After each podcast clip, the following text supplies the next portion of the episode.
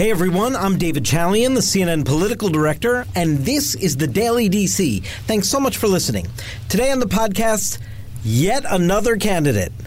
I know it's July, and you thought the field was set, and so did I. But Tom Steyer, the billionaire, former hedge fund guy, has been funding liberal politics for the last little while, and in this year has been solely focused on impeaching President Trump through an advertising campaign trying to build pressure, momentum, grassroots momentum onto the Democrats in the House to launch impeachment proceedings. Uh, he has a group called Need to Impeach. But he's been a big climate change funder. If you're unfamiliar with Tom Steyer, he has just been a very big donor of Democratic and liberal left leaning candidates and policies and formed some outside groups to play in the political space. And now he's a presidential candidate running as a Democrat. And what is amazing in his video launch that he put out today to announce his candidacy is the message coming from this billionaire former hedge fund guy is all about, or largely about, corporate power, corporate greed, and how that is infecting everything in the American political system right now in a, in a negative way. And he says that that must be solved and everything else can flow from that in terms of policies on most Democratic candidates' agenda. But he is framing his entire candidacy as one against fighting against the corporate profit driven interest in trying to shape government policy that helps the corporation's bottom line because of how it distorts democracy. I want you to hear a, a little piece of Tom Steyer's campaign announcement. Here is Tom Steyer.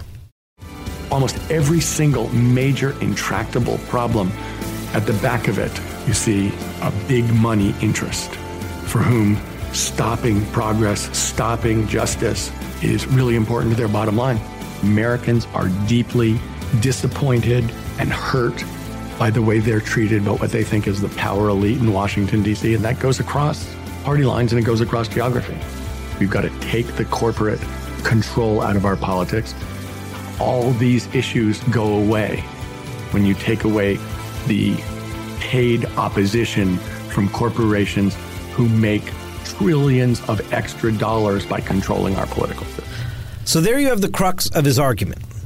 Uh, what he does not do in his initial campaign launch is sort of point to a path to the nomination. It is not entirely clear whether or not Tom Steyer, who says he's going to invest $100 million in this race, which is you know, no small thing. That is a big chunk of change.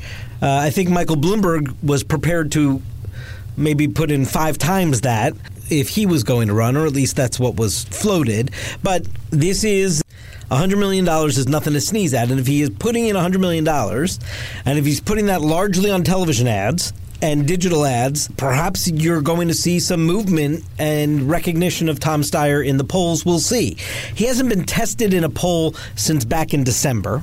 I didn't sense uh, in the field of 23 candidates or whatever it was, some hunger and crying out for Tom Steyer to get in this race. There doesn't seem to be a ton of grassroots energy. And remember, if he's going to get on the debate stage, well, if he's going to get on the debate stage in the next week, he's going to need some polls because I doubt there's any way for him to get 65,000 individual donors across 20 states with at least 200 donors per state.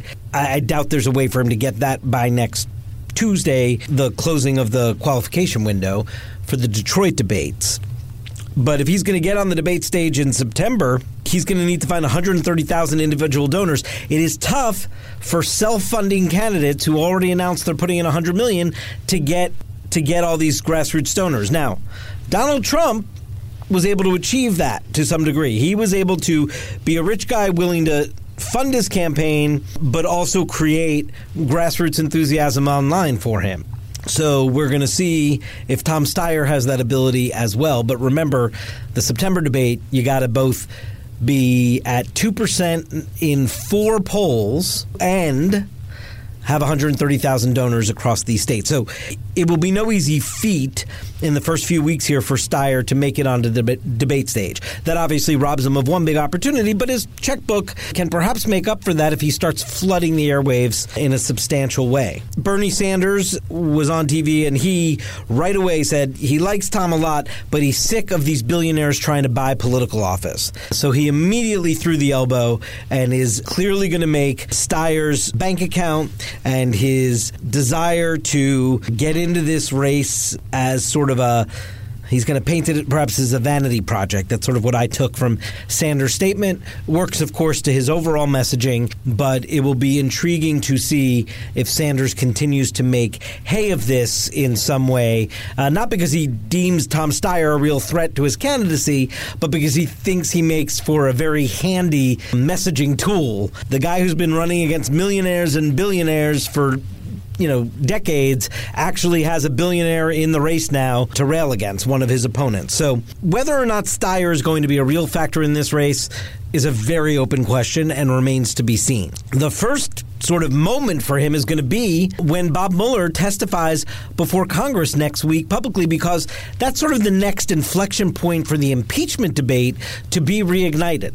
And if Mueller really delivers some damning testimony in a way, quite frankly, that I don't expect, but if he sort of upends the current trajectory of the American perception on impeachment, on the need to go after Trump from the Congress's point of view, if he changes the political calculus in some way, which I am sure is his it is his very goal not to do so. That may put Steyer in an interesting position to catch fire because he's been on this impeachment kick for for the bulk of this year. But his desire to get into the presidential race uh, may also be an indication of an acceptance of the reality that impeachment doesn't seem to be going anywhere, despite his pushing for it across millions of television screens in tons of living rooms across the nation, night in and night out. He doesn't seem to have been able to move the needle on uh, impeachment, though Democrats do support it. So, how much he makes that a center sort of centerpiece of his candidacy. We'll see. But next week will be a big sort of moment in that conversation over impeachment.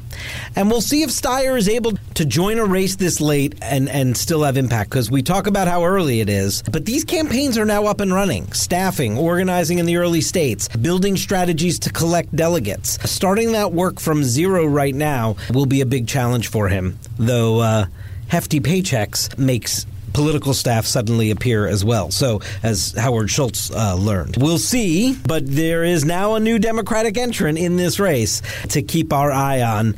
That does it for this edition of the Daily DC. Thank you all so much for listening. Hope you'll tune in again right here tomorrow.